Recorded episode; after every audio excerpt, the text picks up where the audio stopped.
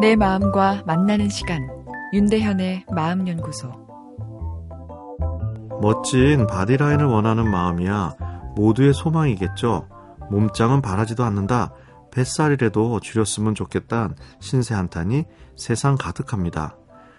비만은 남 보기에도 날 덜 매력적이게 하고 비만이 지속되다 보면 고혈압, 당뇨, 중풍, 그리고 심근경색까지 일으킬 수 있으니까요.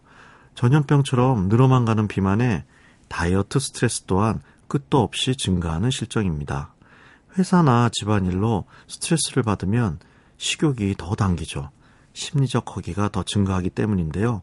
심리적 허기에 의한 비만은 중독 장애와 유사한 양상을 보여 음식 중독, 영어로 food addiction이란 말을 씁니다. 중독의 대표적인 현상이 내성과 금단입니다. 내성은 같은 효과를 얻기 위해 더 많은 양의 자극이 필요한 것이죠. 마약에 대한 내성처럼 음식에 대한 탐닉도 내성이 생겨 달달한 음식을 먹었을 때 느끼는 기분 좋은 느낌을 유지하기 위해 점점 많은 음식이 필요하게 되죠. 그러다 체중이 느는 자신을 보고 먹는 것을 중지하고 굶는 행동을 하게 되는 겁니다.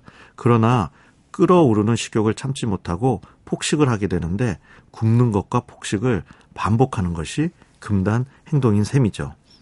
지속되는 스트레스 상황에서 내 마음과 몸에 스트레스 시스템이 과도하게 활성화되고 스트레스 호르몬이 과다하게 분비됩니다. 스트레스 시스템은 먹을 것이 부족했던 시절부터 진화되었고 위기 관리가 역할이라 우선적으로 기근을 대비하도록 설계되어 있습니다. 그러다 보니 요즘처럼 다이어트가 필요할 정도로 열량 섭취가 많은 상황에서도 스트레스를 받으면 에너지를 저장하는 기능이 활성화되는 것이죠. 업무 스트레스인지 남자친구로 인한 스트레스인지를 구분 못하고 무조건 배와 다리의 에너지 저장 창고에 지방을 군수 물자로 축적하려 합니다. 심지어는 살이 쪄서 받는 스트레스에도 기근을 대비해 몸에 지방을 합성하니 답답한 노릇인 거죠. 그래서 스트레스를 많이 받는 상황에서는 굶는 다이어트는 금물입니다. 스트레스로 인해 가뜩이나 에너지 합성 기능이 향진되어 있어 굶는 다이어트로 인해 실제로 몸에 유입되는 에너지 양이 줄어들게 되면 뇌는 올 것이 왔구나 경고 메시지를 더 강하게 내보내 식욕을 더 증가시키고 같은 음식을 먹어도 지방을 더 만들어 복부를 퉁퉁하게 살찌웁니다. 화끈하게 굶는 다이어트로 체중 감량에 성공한 여성. 시간이 지나 다시 보면 원점으로 돌아가는 이유가 여기에 있습니다.